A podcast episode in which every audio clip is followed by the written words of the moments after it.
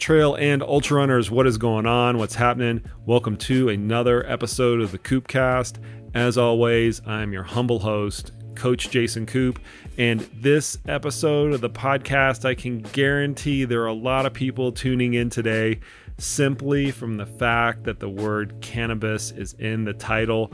There are few areas in today's sports world that generate more interest and more controversy than the use of cannabis in sport. And so I wanted to tackle this topic a little bit with somebody who I feel is really starting to be at the leading edge of a lot of the research, which is very nascent right now. He's at the leading edge of a lot of this research, and that is Professor Jamie Burr at the University of Guelph up in Canada. And one of his review papers recently caught my eye, and that is cannabis and athletic performance, which is in this, uh, uh, which is in the journal Sports Medicine, and it recently came out. I will link that up in the show notes. I feel that is an article that just about anybody can read. So if you are interested in further understanding this topic, I encourage everybody to check that article out. And what you will find throughout that article and is a theme that is prevalent throughout the course of this podcast is we really don't know a whole heck of a lot. And the reason I think that Jamie is on the cutting edge of this research is his research department is starting to tackle some of these very hard questions. And we talk a lot about about his research design and what they are going through and what they are taking their uh, their subjects through throughout the course of this podcast. In an effort of full disclosure, I am not a cannabis user, but I'm also not a hater. And I realize that there are a lot of listeners on the audience that either use cannabis recreationally uh, or they want to use it in some way to improve their athletic performance. And I think that regardless of what group you fall into, you're well served from the information that is contained in this podcast and, and is also started to come out of Jamie's research group. We also talk a little bit about the potential ergogenic effects of CBD, which is one of the hottest nutrition supplement categories that you can find out there. It seems like every athlete on the face of the planet, endurance athlete or outside the endurance uh, realm, is taking some form of CBD. And we start to talk about a little bit about what evidence actually exists with this particular supplement and how athletes can potentially use it and what they need to watch out for. I love this conversation. Jamie's brilliant. It was a really fun one. We tried to keep it as colloquial as possible. It did get a little bit silly at times. I hope you guys enjoy the banter. I'm going to get right out of the way. Here is my conversation with Jamie Burr.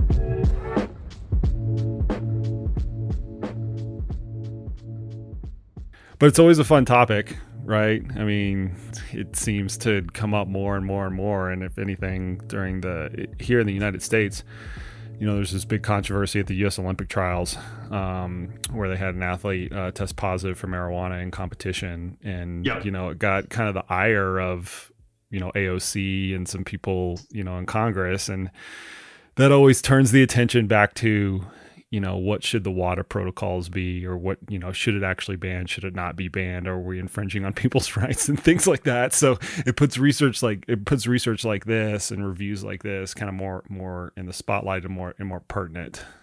Yeah i gotta be honest when that happened like we were watching from the sidelines and and we already had this article um, written and I actually reached out to the editor in chief. I was like, "You gotta get this out there. Like, this is, this is, you know, jump on this. Take advantage while the iron's hot, right? Exactly. Yeah. You're going for all those uh, all those use metrics, right? yeah. So it was a little bit late coming, but um, it'll be an interesting landscape for sure. We, we well, we can talk about some of the stuff today, I guess, but um, we, have got some interesting work coming out that I think is going to address some of those questions. So that's cool. I want to, I want to talk about this because that's the nature of having a review paper versus things that are coming up where you can talk about like individual things. But I didn't realize that you had an ultra marathon tie to kind of the inspiration behind doing this review. So why don't you go through and explain and explain that first because I do think that there's like some cultural significance there that trail and ultra runners have to be aware of uh, more so than a lot of other sports? Well, I guess i will start off by saying, I mean, I didn't until somewhat recently consider myself a cannabis researcher. Um, my, my, background is actually cardiovascular physiology. And if you look at um, my work dating all the way back to my postdoc uh, when I was on the west coast of Canada, uh, we really were looking at ultra um, type stuff. So we did a, a, bunch of work in ultra running um, and just trying to understand what what is the body's response to these stresses. So to tie it into today's conversation, I mean, what occurred to us back then? It was illegal in Canada to be using cannabis, but it's uh, widespread in Vancouver and in the area. Um, we had a bunch of runners that would come back and say to us, um, "Oh yeah, the run was great, but um, you know I was high from whatever time to whatever time," and we kind of look at each other and go, "Huh." I wonder what that does to our measures, um, which were, you know, echocardiography and vascular measures. It wasn't um, something that was being controlled for, is what you're saying. No, I mean they didn't tell us they were going to do it. I mean, obviously, there's nothing we could do to stop them either. Um, and I mean, there's so many layers to those questions as well, right? Like, if you're out smoking a joint, is that different from taking some uh, edibles? Um, I suspect that it probably is, but quite honestly, we didn't then, and we still don't really now know what those differences would be. Um, and so imagine that you're out at an ultra marathon, unbeknownst to you, there's a bunch of people smoking pot on the trails that just happen to be involved in your research. So literally, that was the inspiration for this this this paper that we're going to discuss. Yeah, so I, I think that's part of it. Um, in, in, fairness, uh, the other part, and I should give credit to him. Um, I have a PhD student, Christian Chung, uh, really bright young guy, and he came to me when he was a fourth year student, um, and this was before cannabis was legalized in Canada. And he said, uh, "I think we need to get ahead of this. I think we should look at, at you know the effects of cannabis and exercise." And I remember saying to him quite clearly at the time, "I was like, is that is that who you want to be in grad school? Like you want to be the pot guy?" So he, he dragged me kicking and screaming into this area. Uh, but here we are, three or four years later, um, and and he's he's really pushing it forward on a world stage of like what we can uh, what we can research and, and what we need to understand um, whether it applies to prolonged exercise or you know even Olympic level. You so. know, you know what's funny is, is like there's this old uh, there's this old joke uh, amongst uh, the research crowd where they just say it's easy to get college students to participate in studies about caffeine and beer right? Because they'll, you know, just kind of like pour pour in, all pun in, all pun intended. But because of some of like the legal issues surrounding cannabis use, I'm sure you would get the same enthusiasm amongst recruiting college age students to participate in that type of research like hey let's go get high and get, go exercise or something like that. But it's it's problematic to do the research it's to do the research itself because of the restrictions around it in in, in certain areas. 100% so i think um, for those who who don't know the area or maybe haven't thought about it um, obviously prohibition has been a huge thing. And so there's been very little work done. There was a, there was some work done in exercise specifically in the 70s and 80s um, we look back at some of that. I mean, some of it was very well done, particularly for the time. Uh, some of it we laugh about now because they have lines in their in their scientific papers that say things like um, participants toked until visibly high. that was the measure. the, yeah. Um, I don't know how you get away with that. That was the control, right? Visibly. Yeah. That's hilarious. So to your point, I mean, we kind of laughed at like, hey, we should have gone and got a Doritos sponsorship for the work we're, we're getting into. But um, there are still very real barriers. So um, in the US, uh, I know it's extremely difficult. There are some groups in Colorado that have found some clever ways to get around some of the existing laws. Um, in Canada, it is legalized. Uh, we can actually buy cannabis from our government and it'll just show up at your door. Yet in a research setting, um, it's still classed with very hard drugs. So um, it, it's actually in the same category as like heroin. So you can imagine the restrictions that go on having that in a research lab, administering it to people, the safety um, concerns that come with it. So um, that actually that took us about three years uh, in our lab to sort of get through that. But we're now at the point where we've started giving people cannabis in the lab, and we're we're starting to understand what are the effects at rest and during exercise. Yeah, as you alluded to, there's there's similar restrictions here in the U.S. where legally it might be available. And I'm, I live in Colorado. I can go down the street and purchase cannabis recreationally or medically if I wanted to. But to incorporate it into a research setting, you can cleverly jump through some hoops, which I don't think we should discuss that on this podcast. Otherwise, I might have somebody knocking at my door, and that's that's that's trouble that I don't want. Um, so we're on caveats, right? Um, the and I think one of them is the research is limited. Uh, in large part just due to a lot of the restrictions and prohibition that exists But in addition to that, I think before we go, before we dive into this any further, because we are going to talk about the effects of cannabis and CBD on athletic performance, and and we'll probably dribble into health as well. Yep. There there's some WADA caveats that we go that we have to go through as well. And this is an, a really interesting landscape because it's changed over the course of the last five years, and I'd say actually changed changed quite dramatically. I, I, I just happen to be fortunate enough. I live a couple of miles away from USADA, and you know I run into those folks over there in our small athletic circles and getting their perspective on things is always very interesting because they have the you know insider knowledge on some of the motivations and what really kind of goes on behind the scenes. But suffice it to say that it's banned in competition per WADA rules. They have gradually upped the threshold every few years to the yep. amount of THC that is in you that, that can be found in your blood or urine and I can't remember which test they prefer on that, but that's neither here nor there. Um, but they've gradu- gradually ratcheted up the threshold uh, more and more every year, specifically because they don't want to catch habitual users that are using it recreationally outside of competition, but then are not using it in competition because there's this decay factor in terms of how long it will show up in your system. Yeah. Yeah, so um, a few pieces in there. I mean, for those who don't know, um, one of the interesting things about cannabis and cannabis use is that because it's fat soluble, it stays in our system a long time. So, um, you know, three months later, it could show up that like you've used it. So, um, very valid point of what does WADA care about and what do they want to test for? Do they want to test for people that are using it in competition or out of competition? And um, and that gets it gets pretty uh, thick pretty quick. Um, I think the other piece that we need to recognize is, you know, WADA has um, specific things that they look at when they decide if something is okay or not to be used in competition. Um, and one of the big ones or the two big ones I would say that, that we really need to consider with cannabis is um, is it safe? And quite honestly, we can dig into that. Um, I don't know if that's totally well known yet. Yeah. Um, does it give you an advantage? Yeah. And we can talk about the existing literature, and that really comes uh, from this review that I think we're going to talk about today. Um, and then the other one is the spirit of the sport, and that one's a little bit more uh, of a gray area. Um, but you know, does does taking something go against the spirit of sport and fair competition? Yeah, it's it's. I think it's a, that's very good context because it's important to recognize, and, and most people, even people who are involved in sport, don't understand that WADA does have this three point test. Test is the wrong word for it, but they have this three point kind of checklist of which they go through to determine if a if a substance or method should be banned or not. Does it give the athlete an advantage? Does it have the potential to cause the athlete harm? And is it within the spirit of the sport? And those are really you know, a few of those, especially the spirit of the sport thing, is a really fuzzy area. And as you mentioned, the health piece on a lot of these substances and methods, we don't quite know. But it's important to understand that it is a three point test, and it always and it doesn't always come down to does it give an athlete an unfair advantage, which is the typical mindset that people have once they hear, oh, it's banned in competition or it's a banned drug or something like that. There is more to it, and it has to cross the threshold on two of those three areas, not just one for WADA to consider it a banned substance.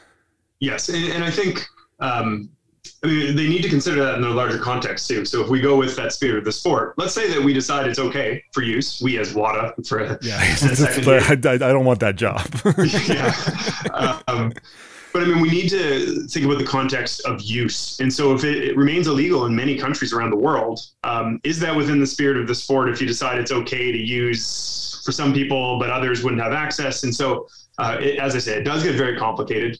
Um, I don't want to name names here at all, but I have spoken with people from the IOC and WADA who um, have heard about the research we're getting into, and they're very interested because at least some of them would also like to see this problem go away. I mean, they spend a lot of time and money and energy testing for something, and it, you know, if it doesn't hit all those tenets of something that should be banned, man, it'd be nice if it, that headache went away for them as well. So. Yeah, yeah. Well, the the policy side of it, that's not going to be our area of expertise. We'll let the policy eggheads over at WADA kind of figure that out, and you can contribute to that by via, via your research, and maybe I can contribute to that just via the spirit of the sports side of things. but let, so let let's talk a little bit about cannabis use and specifically its effects in, in the athletic realm, and keeping in mind that you know you're you're partially inspired uh, to to to take a look at this through an ultra running avenue, and the audience that we're speaking to are a bunch of ultra runners. So we're already putting ourselves through a tremendous amount of physical stress during the course of training and racing. Um, I'm going to link up the paper in the show notes so people can can go and read it. And I, I find it easy to read. I think this is somebody without a huge science background is something for them to easy to read and to grasp some of the major points on it. But to but to summarize it, and you can you can really take the paper as an outline to do this. What are like the major key takeaways when you started to dive into this in terms of how cannabis affects athletic performance? Sure. I mean, I think there's a few things we need to consider about cannabis use. Um, amongst them, like why do people use it is is one thing, and, and there has been a fair bit of work um, that we do summarize in there about um, patterns of use and prevalence of use. Um, I'll very quickly say that probably more people are interested or have used it recreationally or with sport than many would expect. Um, I think, uh, and I don't want to date us here, Jason, but our generation probably looks at these things different from others, and certainly there's regional differences as well. Um, so the acceptability of use is part of that as well. But we do see patterns in terms of like what types of sports use it. Um, I'm going to stereotype here from the research done in France, but you know it's the uh, free spirited sports and man, sliding sports as they call them, like snowboarding, skiing.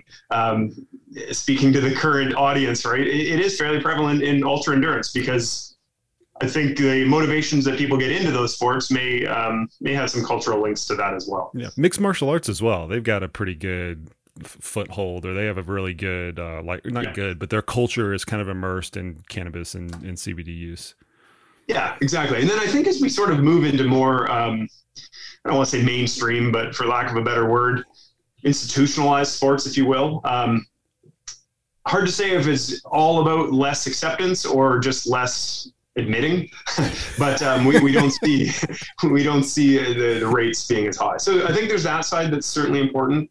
Um, but from the angle I approach it, which is as a physiologist, it's understanding what effects um, does cannabis or the constituent products, meaning you know those that cause um, changes in the way we feel and think and um, THC based primarily, or like CBD or other constituents as well. So, what are the physiological effects of that? Um, and how do they interact with normal physiology? How the body tries to maintain homeostasis. And then when you add exercise on top of that, what changes? So, that's kind of how we try to sort of go through that. One of the big areas of focus that you brought out in the paper is the specific effects on the cardiopulmonary system. And I want to spend a lot of time talking about that because that's one of the things that we're the most concerned about in an endurance sport. It doesn't matter whether you're a cyclist, triathlete, runner, ultra runner, whatever. It's cardiovascular endeavor. And if athletes are ingesting substances either recreationally or as an ergogenic aid that potentially have an effect on the cardiopulmonary system we need we need to take note for it right i mean that's a that's a that's a big big deal because the system is under enough stress already and uh, so i want i want to i want you to walk through this and one of the things that i want to pay particular attention to that uh, was brought to my attention um, when i mentioned this on one of my social media channels that i was going to bring you on board is how the route of administration plays an effect and potentially what those effects are. Whether somebody is smoking or they're taking or they're taking an edible or they're taking drops or whatever and what we actually know about that. But start at a fundamental le- level of how cannabis and THC actually affects the cardiopulmonary system sure so um, when we say cardiopulmonary we need we need heart and lungs so let's start with heart um, a lot of the work that has been done to date has been done in animal models for probably obvious reasons, right? It's, it's a whole lot easier to test rats or, or bigger mammals um, for safety and to get it through your ethics board. Um, there has been some done in humans. A lot of it, as I alluded to before, was done in the 70s and 80s. And we can we can take some stuff from the literature that's out there, but we need to recognize there are major limitations as well. So um, I want to start with that just so we can put that in context. Some of those limitations are the fact that cannabis has changed a lot since the 70s and 80s. Uh, scientists that work on growing it and you know at-home scientists as well, they, they've, they've made it stronger and uh, they've targeted it. There's all sorts of different strains. So it used to be cannabis uh, in the, the research that we found is about one to two percent THC. Um, you can get a whole lot stronger than that now. So we need to be aware of that when we think about dose effects. Um, the other thing that really jumped out to me from digging into the literature is in the actual exercise world, there's maybe four or five papers that really tested that. And I think that's a shocking revelation. Uh, yeah.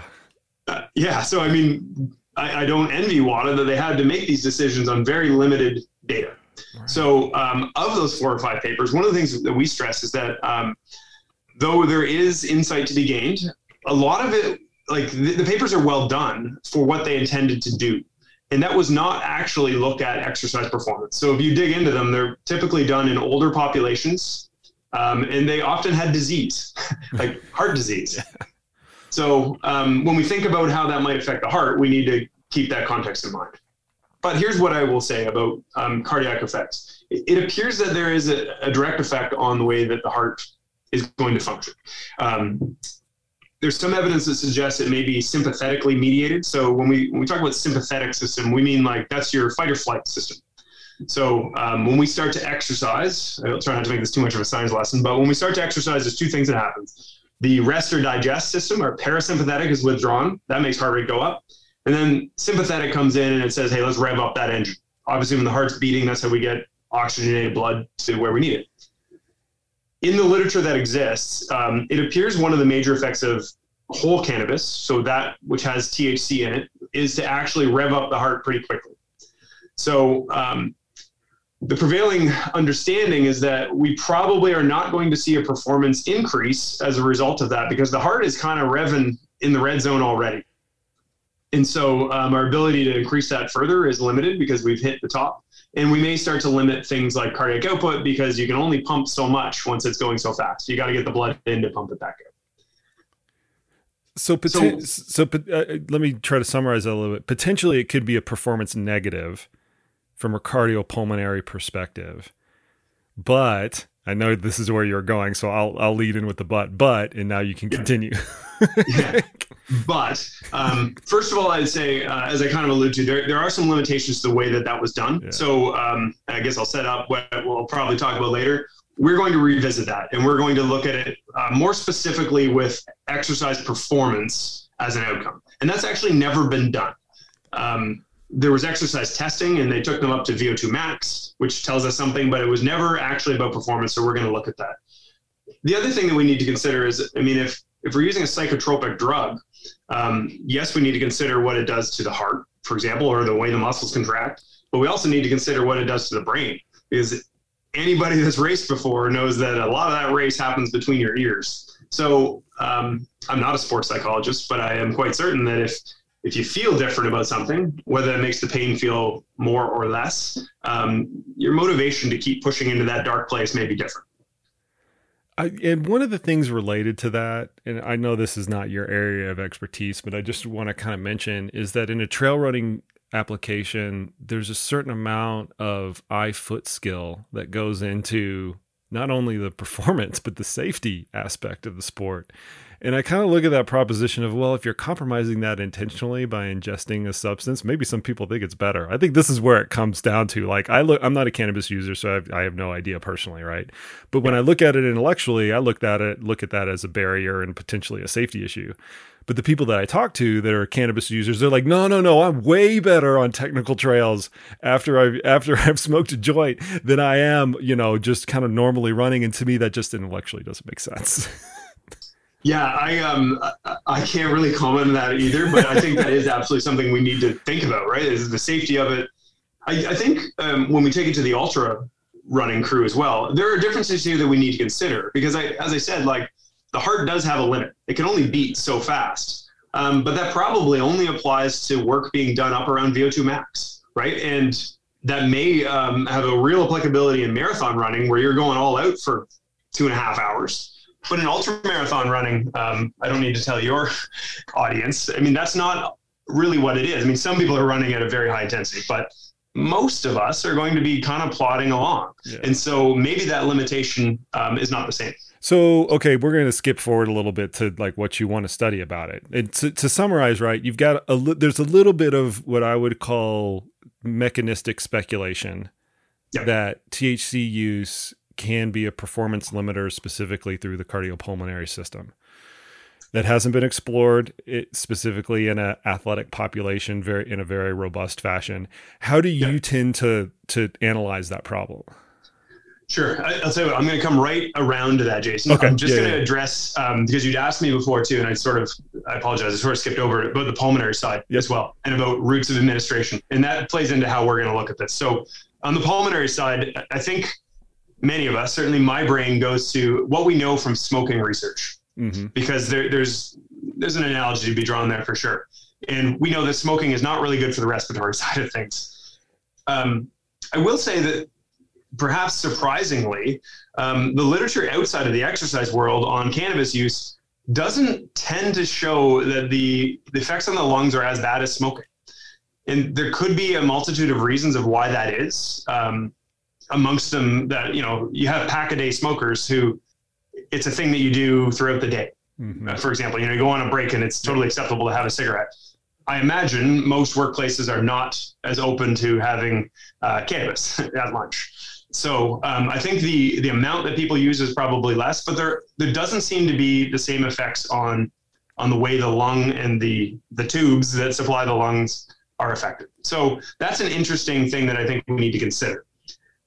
Bring it to your point though about like how we take in cannabis. Um, I do expect that there are still differences between, for example, smoking it, where you are in, you know, you're inhaling hydrocarbons and, and it causes inflammation which will affect the cardiovascular system as well, versus vaporization, um, which would be superheating it without you know um, actually lighting it on fire, um, or ingestion. Um, and that's going to change a few things from um, you know the irritation it may cause to the airways, to the inflammation that may happen in the, the blood, um, also to the timing of those effects. That's what I was so, going to say. Yeah. Yeah. So when you uh, when you inhale something, it, it, goes through the mucous membranes quite quickly, and it will affect the person. And they may also take a different dose because yeah. they will have feedback about how that is yeah. quite quickly. Whereas it, it, can be quite delayed when it's ingested and has to clear the gut and get into the system that way.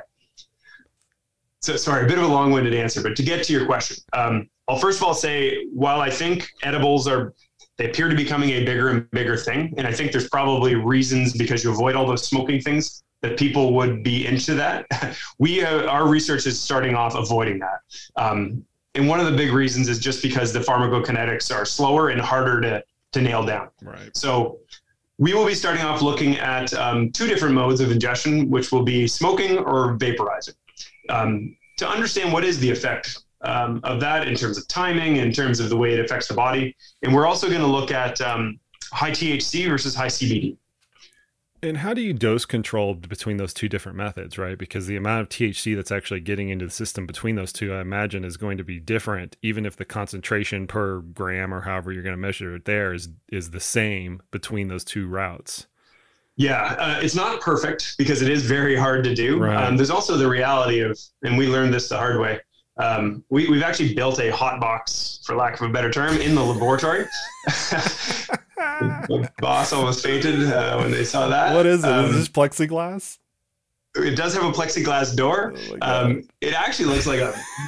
It almost looks like an iron lung, Jason, oh with God. a big stack at the top. So, so hilarious.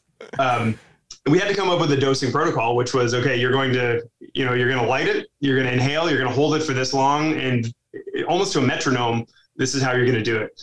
The, the hard part there was realizing um, it hits different people quicker than others. Yeah. So, um, long story short, we do our best. Uh, we, we use very um, tightly controlled and chemically analyzed dried flower. Um, and otherwise, we try to keep all those things the same for how long they keep it in. But I mean, there are physiological differences that will affect uptake. So, are you going to? I take it you're going to measure downstream THC at some point too, just to see like how much it affected them or how much chemical um, is in them i guess is the better way to put it yeah so we're not going to do full pharmacokinetics in the first trials yeah. that we're doing um, and a lot of that is actually to mimic what's been done already to, with a little bit more scientific control of okay here's how much we gave them we won't know exactly how much got in and how much that affected but quite frankly we're starting with fairly low doses um, and part of that is just because uh, it's a health Canada trial. I get it. I get it. so, yeah. um, okay, I'm gonna I'm gonna ask a few more questions on this, and at the end, if people can sign up, I can link it up in the show notes because I'm going to get a zillion questions, if especially for people in that area that want to participate in the study. But um, do you know what the exercise protocol is going to be yet? I do. So um, for our early work, um, despite me coming from a, an ultra running background, uh, we specifically targeted cycling exercise. Um, and the reason that we did that is because it's it's a whole lot easier to quantify work output because uh, we can measure it in watts. Yeah um, without getting into running power and all those fun things, uh, it's just a little bit cleaner for us. Yeah. So um, we we have a few questions we want to answer in here. Uh, the first is actually without looking at exercise at all. Um, since the 70s and 80s, techniques, scientific techniques have become a lot more advanced. So we want to repeat some of those things using ultrasound, echocardiography. Um, we just have better, fancier tools. So we want to re-ask some of those questions. Just what happened when you were resting? So looking at cardiac function, pulmonary function, those kind of things. Um, then we're actually going to ask people to um, to get on a bike, and we're doing a 20 minute all out test. Oh, brutal. Yeah. Um, the, the better part is you actually get to have to do it four different times on different days under different conditions. And so that's how we're going to start to address these questions of like, what what is the effect? Is it the way that you took it? So whether you smoked it or vaped it, um, is it about the amount of THC? Is it about the amount of CBD? Because we have different strains of that as well. Um, and then what we think is cool as nerdy scientists, uh, we're also doing neat things like we're actually tapping into the sympathetic nervous system. Uh, I have a colleague who can put a, a microelectrode right into a nerve, and we can take recordings of that. Never been done before, but we're actually we're getting people high while we're recording those those outputs. Wow. Um, and the, the early data is um, super exciting. Huh. So, so your four conditions are sober, smoke, vape, and then a low dose, high dose. Is that right? So we do have a control just so we can understand where they're at, and then we will have um, basically the two variables we change is how you took it. So vaping versus smoking, yeah. and then high THC or high CBD. Oh, got it. Okay. Huh. Wow. Yeah. Super fascinating. And so when is this research going to start? Well, it's underway now. Okay. Um, so you don't need we, any more we, subjects. yeah, we're, actually not hurting for subjects. Uh, time is a big challenge for us. Um, I guess the real challenge, though, is when we do these types of performance studies. Um, one of the things we need is somebody that is um, highly they can replicate their effort. Yeah, yeah. Um, and I'm sure the endurance crowd can appreciate this. Uh, we have some we have local pot smokers who are interested, but a 20 minute effort and doing the same thing yeah. um, and letting the condition change that as opposed to an extraneous factor like you're just tired or you don't want to motivate yourself. Yeah. Um, that's where we actually need a fairly high level of athlete if we could find. It. So, are you going to placebo control it as well, or just to just to control? Yeah, great question. In this study, we're not. Yeah. Um, because that would be interesting that, too, right? Like just to like put no T- THC or CBD in it. hundred percent. Um, in this study, we decided not to because some of the the main variables that we're interested in, um, it's unlikely that somebody could control their physiological response sure, to those. Like sure, you can't sure. say like, oh, I'll just make you know my vascular stiffness change. Um, but to your point, I mean that's an extremely important consideration when we start thinking about performance and stuff. So um, I think we're we're opening Pandora's box. To be honest, this is the first of probably many studies. Wow, uh, it's going to be fascinating. I'm going to bring you back on when it comes out, and we can talk about the results. Sure. I could see you're psyched about it. That's cool. So you're in the middle of it. When do you expect to wrap up? Um, well, quite honestly, quicker than we expected. Um, we are the first. We're the first people we know of in Canada, and maybe honestly in the world to be able to do uh, precisely what we're doing now. Um, one of the challenges with being the first is that you don't know what you don't know when you start. And cannabis comes with, in Canada, it comes with an expiry date. So um, we're going to be done in a couple months. you got to push the envelope on it. Then, okay. Yeah. So we we've been talking about performance, and I, I want to bridge this a little bit to recovery as well um, yep. because this is recovery is always a hot topic. It doesn't matter whether it's a modality or a uh, or a supplement or you know the amount of protein that you're taking in in your shake or whatever. It's always a really big deal. And one of the purported one of the purported benefits of THC and CBD uses is that it enhances recovery through all of these different mechanisms. And you looked at that in uh, in this in this review article as well what what did what did you find on the recovery element of it specifically that we can keep in mind when athletes are trying to are trying to navigate this space? Sure. I'm actually going to start. I'll preface this answer, um, but just by saying two things. Um, one, uh, despite me being excited, as you point out, um, I actually feel like I'm a bit of a convert here. That I was a real skeptic of a lot of this stuff, and I remain skeptical of some things as well. I think as a scientist, it's important um, to follow the evidence as opposed to the hype.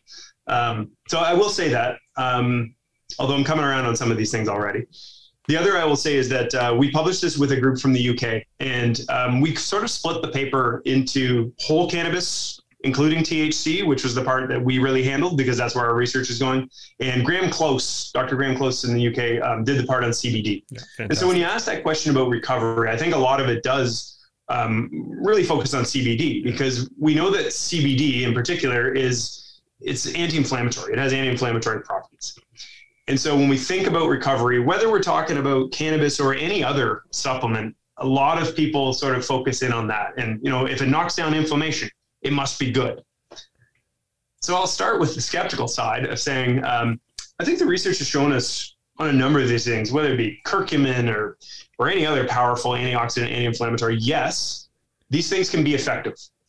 I think sometimes when we look at um, quote unquote natural products, there's a there's a desire to say it must be better. It's natural. Yeah.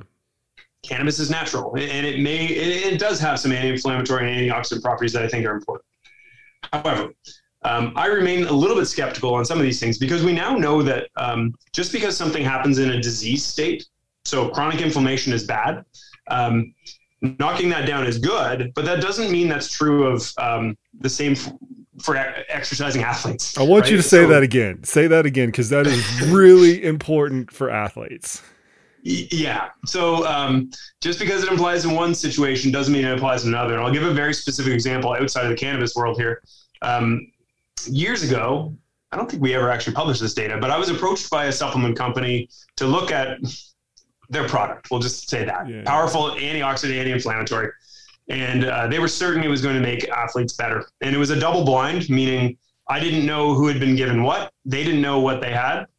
And so you run the study, and I was quite certain in looking at the data that I knew what it was. So in this study, what we did is we beat them up really badly. We your group will be able to appreciate this. We put them on a downhill treadmill yeah, yeah. and we ran them. It was only about 60% of VO2 max. We ran them for, I think, about an hour.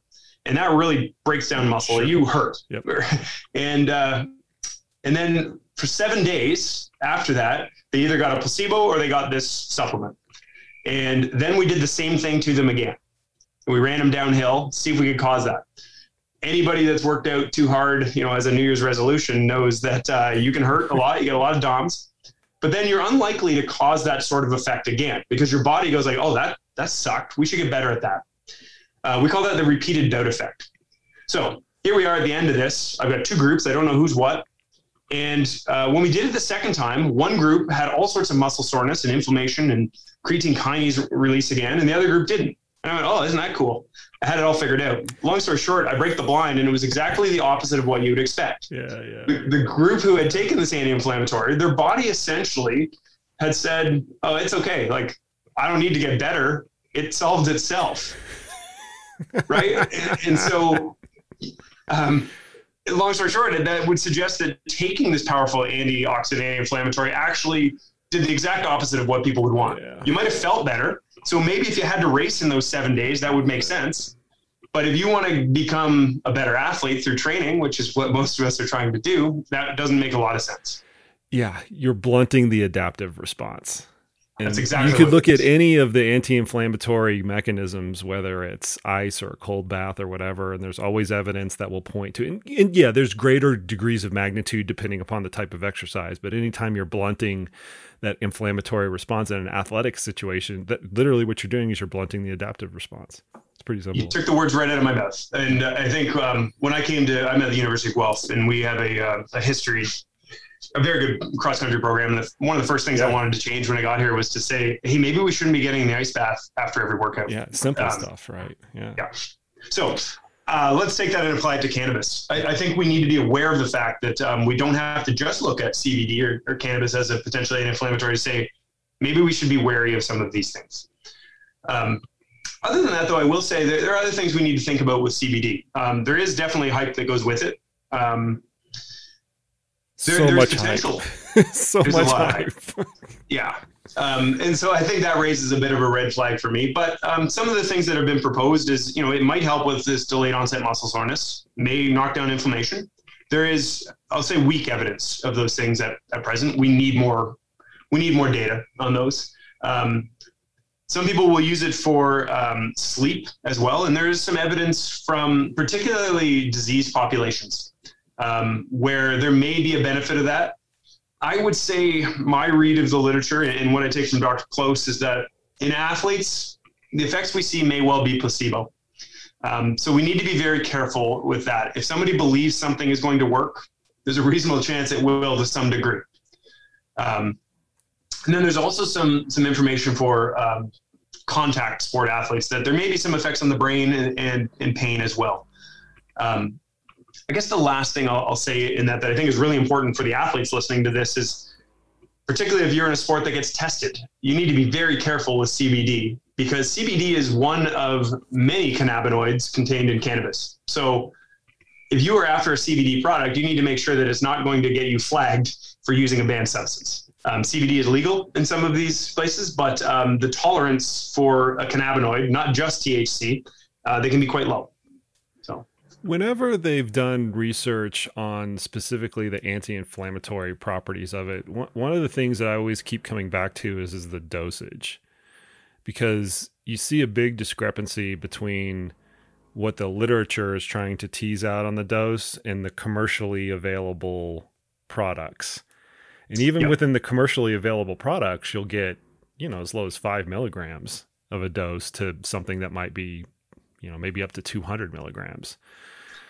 What can you say about that? Because that's a really interesting area, and we're always. I mean, you you just went through this elaborate explanation of how you're trying to control the dose in your cannabis study on exercise, here's one where even in the commercial space you see these wildly different doses and when you compare it to the literature it's hard to people it's hard for people to really make heads nor tails of it yeah um, I, I, think there's a lot there to be honest a, a few things i'd say um, a lot of the work that we'll see as i noted before comes from animal studies yeah. and sometimes that's not even living mammals right that's muscle tissue yeah so um, I guess one of the big things we need to be aware of and to think about is like, are we talking about a physiological dose? Is this something that can even occur in the living human body, like bioavailability?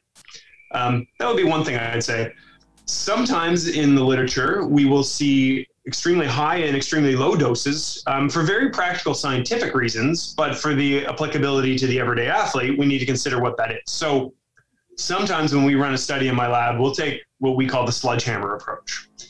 It costs us so much time and money to run a study. We don't want to be faced with the fact that afterwards we go like, oh, maybe we should have given a little more. That's a very real consideration for us. Um, so sometimes you'll see very high doses selected, and maybe you don't realize, but that might be the reason. On the flip side, and I guess our work is a good example of this, you may see a very low dose. Um, I suspect the cannabis that we are using is lower than what most typical users might actually use. Um, and we're doing that because Health Canada and our research ethics board, you know, they want us to be cautious, and I understand that. Um, so another consideration there as well. And then I guess the last thing I'd say, and I, will be careful about what I comment on the way things are done through the FDA, but I can tell you in Canada, um, supplements in general are they're a weirdly controlled area. They're not controlled um, at all in the U.S. You can say whatever you want. There's no consequence. Yeah. I mean, I can say that. I mean, it's, I could, you know, I could put out, you know, ground rubber and put it in a pill and call it a supplement. I mean, it's just so freaking ridiculous. Anyway. Yeah. Uh, we seem to share a similar opinion on this, but I, I think that's where, um, as a consumer, we need to be very careful about um, what's the burden of proof. Because for a drug, there needs to be safety and efficacy demonstrated. For supplements, not so much. And beyond that, oftentimes when a company um, finds some scientific proof of something that could be advantageous, they will take that and run with it. So to your point, you know, they may have a very low dose of whatever it is, anti-inflammatory, um, but the the claim will be, you know, this contains a product that does X, Y, Z. So, so speaking to your sledgehammer approach, is are there any negatives to a high dose approach because we have there has been a lot of research on very high doses of CBD in, in different populations and epilep- people who have epileptic seizures especially children and things like that yep. when we're looking at it from not from that population but from a normal person hey, I, I want to sleep better, I want to recover better, or whatever. And I, am personally going to take the sledgehammer approach and take 10, you know, we're ultra marathoners. We do 10x of whatever is prescribed. um, yeah. Is what are the potential negatives to it?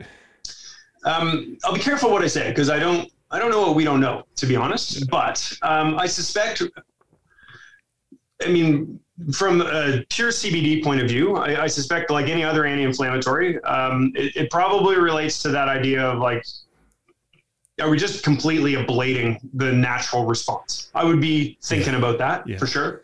I think when we think about CBD in particular, though, um, my point about you know it's one of many cannabinoids. There are over a hundred um, different cannabinoids, and, and, we tend to, when we talk about cannabis to talk about two, right? It's as if there's only CBD or THC.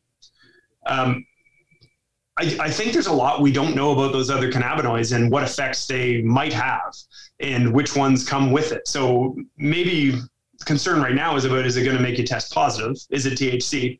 Maybe we do need to think about what are the effects of those because if CBD can do what it does and THC can do what it does, it's highly likely that those other ones do things that we they're not on our radar yet. Yeah. So I, I, think that's that's a reasonable way to approach it, and maybe I'm just being you know an overly cautious scientist in, in that response too. But the other thing I, I, think I'll say is if we look at whole cannabis, um, when we consider the effects on things like blood pressure, um, dose matters for sure. Yeah. So um, we know that you know in most people we are going to see this slight increase in blood pressure. We also know in people that use cannabis a lot, um, that effect actually changes. And we can think of many things in physiology where the dose directly changes the response. Yeah. So that's a bit of a wishy-washy answer, but um, I would probably aim for moderation. I, I, well, I, am remembering back to one of my very first podcast episodes a couple of years ago with Joanna Zeiger, who uh, was national class endurance athlete, and she had a really bad accident on the bike and had chronic pain for years and the the gradual use of, of THC and CBD is it's it, she feels is one of the ways that she was able to eventually overcome that and and to live a healthy lifestyle and get back running and riding and things like that. And one of the things she she impressed upon me during the course of that podcast is is that you always need to start low and titrate up, right? And we use titrate in the chemistry world, right? That's my background is about with a biochemistry degree. It, it speaking to just that, you don't know what the you don't know what you don't know but if you start low and then gradually, very slowly titrate things up, then you can find something that, that kind of works for you in in a in a very n of one experimental experimental fashion. She told this hilarious story of how she started out with a patch and just left it on all night and it just it just turned out bad. So listeners can go and tune back to that story to, to hear it. So, to, but it's actually a funny anecdote of, of like you can't always take the sledgehammer to these things because you don't know what the individual response is going to be Absolutely. And I, I, think, you know, this idea of hormesis, if that means anything to people, it's all about the dose before it becomes toxic. Yeah. Right. And uh, I think when we relate back even to our own training, you know, um, little bits of consistent training are absolutely important and, and good for us. That's how we get better because the body has these little insults and responds. But if you, maybe this isn't great for an ultra marathon group, but when you go and absolutely smash yourself, it can be too much. Yeah. That's when breakdown irreparable breakdown happens and injury and, and those kind of things. I'm kind of coming away, and when I read the paper, I came away with the sentiment as well is that there's just a lot that we don't know. And right now, a lot of the, I'm going to use the word practice, right? The practice of using cannabis and CBD products in the field is being derived by the practice of the people that are currently doing it and just them passing, hey, this is what I'm doing. Just like Joanna, right? I just titrated up. I started, I made a mistake.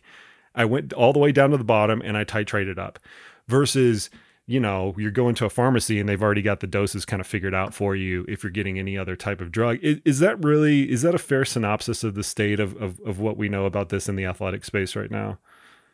To be honest, Jason, yeah, I think it is. I think one of the things that struck me most when I got into this world was uh, how little we actually knew. I just assumed that we knew more than we do because all these decisions had been made.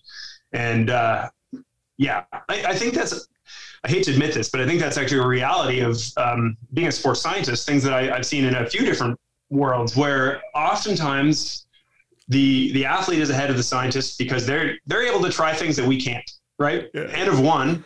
And this anecdata keeps building, and then we kind of go like, "Well, wait a minute, why did that work?" And then we're playing catch up to, to figure that out. I had a friend. I had a friend ask me, uh, going back to. I told him I was going to bring you on the podcast. He's like, "I'll make sure you ask him what this strain versus that strain does." And I'm like, "Well, hold on. We don't. We can't even like say fundamentally, you know, which way's up and which way's down in this. So like, let's let's like let's wait like five years and get some of the initial research done, and then we could start. And we could get into the different strains and how those different strains affect you. But let's like crawl before we can walk here." Yeah, I think that's exactly it. And, um, I mean, you'd asked earlier about like, are we doing placebos and this and that? And I think, quite honestly, we're at that point where we got to get like, we got to get the big picture things down. Yeah. Like, what do we really believe is the main effect in most people? And already, I mean, we've tested a few people in the lab, and uh, we've seen very different responses inter-individually. So that's where we'll go next is like trying to understand what are, what's the nuance to all these things. That's what I was going to ask you. So you think the inter individual inter inter individually thing is going to be the next that the next piece that comes out? I think that'll be a huge part. Um, yeah, and dosing and um, all those kind of things. I, I'll give you one um, anecdote here.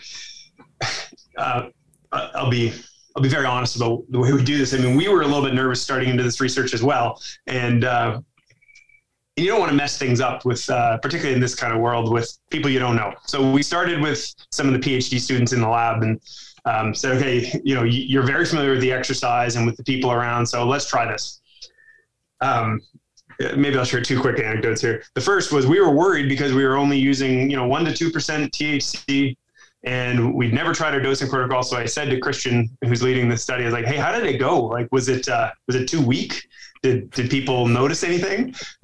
Quite the opposite. He said, "No, he was high way before we expected. His eyes turned red. He started giggling. He, you know, That's had trouble getting him on the bike, um, which was kind of funny to me. But I asked one of the students, um, "Hey, what was your perception of the exercise?" Because there's a lot of things, you know, as a cardiovascular physiologist, we can we can quantify them. We can measure those things. I can tell you what happened. But I was quite curious about their perception. And uh, he admitted to me, he said, I was really nervous about this. I, I was dreading doing this because I, I was sure it was going to hurt so bad when I'd use THC. And they don't know what condition they're in. Yeah, yeah. But um, he was pretty sure he knew. I mean, it's hard to blind on that yeah, one. And uh, anyways, he said to me, once I once I got on for the warm up, I knew it was going to be a good day, and I killed it. And, uh, Hopefully, he doesn't hear this until after the study's done. But uh, then I went to the researcher and said, "How did he do?" And they said he was absolutely terrible. he thought he was great. So- this is what I was getting to with the anecdotes. It's like you think you're really good, but you're really not. That's what I keep coming back to. And I've run with people who were high before, and they tell me the same thing. I'm like, I'm running really good right now, and I'm like, no, you're not. Like we're way slower than we normally are. Like your sense of reality is completely warped. Yeah, and so coming back to this idea of nuance and inter-individual, um, I mean, I don't know where that's going to go because you know, over 20 minutes, his wattage was down. He, he didn't have that. But like, if I put on my athlete hat, like, if I thought I was doing really well, you know, and I just kept that going, and later on the race, Yeah. may, maybe maybe I saved some for later, and I'm just like, I'm doing great. Yeah. I, I I can dig deep. I don't know. Well, there's this there's always there's this also element of is those things are easy to control for in the lab, right? I mean, you can go and you can go to certain power output, you can do an, a graded exercise test, a volitional exhaustion, time trial like what you guys are doing and things like that. Yeah. Ultramarathon gets more complicated, and one of the reasons we're going to end on this note because it's going to be totally theoretical, just like the rest of it is going to be. But one of the one of the theories and one of the use cases in ultramarathon uh, running is specifically to help out with the nausea that occurs dur- during a race. And you know this, athletes will do anything to cure a se- I mean, they will do anything. They they'll do things that they've never even conceived of trying in training Yep. to try to alleviate a sour stomach in the middle of the race so they can take in calories and they're not puking all over the course and things like that. And a lot of the cannabis users that are trail runners that I talk to have a, have that as a, the ones that aren't doing it more recreationally. I just like to run when I'm high, and they like that experience. The ones that are Yeah. using it from a perfor- from a performance standpoint are saying this is this is the use case. I'm using it specifically to stave off nausea. And I mean, what's your your paper doesn't even really kind of really even touch on that. Yeah, I mean that that's a great point, and I I'm going to avoid. I don't really know, to be honest. Yeah, so yeah. I'm going to avoid making a specific comment on nausea in particular, but I can see the case that you're making. Um, I will address though the point, which I think is very valid. Um, lab testing does not always equal the real world yeah. because, um, particularly being in an altered state of mind in you know a super hygienic environment where people are watching you, you got wires coming off your chest and you're breathing through tubes. It's not the same experience, I'm certain, as running through the woods. Um, I'll be careful what I say here, but we do have in the works a, uh, a grant which is under review right now with a company based on the West Coast, um, where they have a real interest in taking it to the real world, and and we recognize that that that's a different thing. Mm. Um, maybe I'll, I'll, leave it somewhat vague, but we, we do have some plans to get it to BC to work with some ultra runners who may just be using cannabis on their own. And we might just say, hey, can we watch um, and sort of observe what happens to you or maybe track heart rate in this real world setting? Quite honestly, I will not be allowed to give people cannabis and say, like, hey, go run through the woods. um, but I'll give you one more teaser. There's there's a really this is fascinating to me. There's some interesting work coming from animal models that shows it might also not be all about THC when we think about how the brain responds and how the body feels as a result. Um, for years, we've thought that uh, the runner's high was was an opioid effect, right? It's this endogenous opioid release, and, and I'm sure most of your listeners know what I'm talking about with runner's high. There's convincing evidence now that it's probably endocannabinoid. So here come these intersecting worlds of what happens naturally and, and what's becoming increasingly more popular.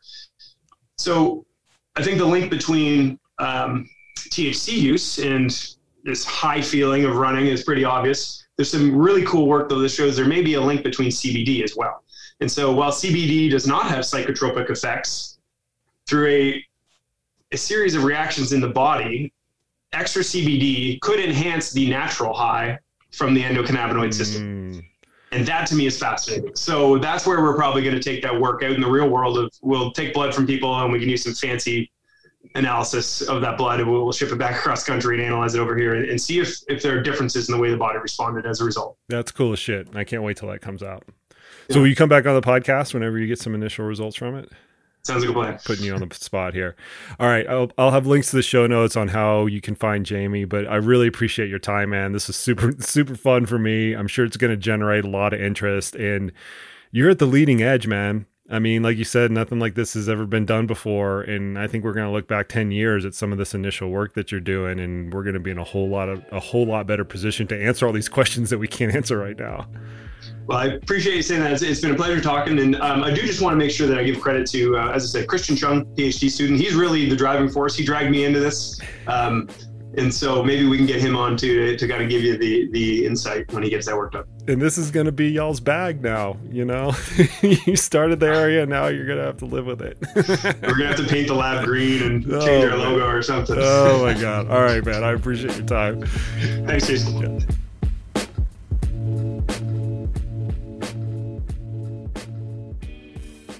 All right, folks, there you have it. There you go. Much thanks to Jamie for coming on the podcast today and having a really good time with this particular topic. I don't know why we got so giggly during the entire time. It was it was really fun and extremely insightful, even though there's not a lot of research on this.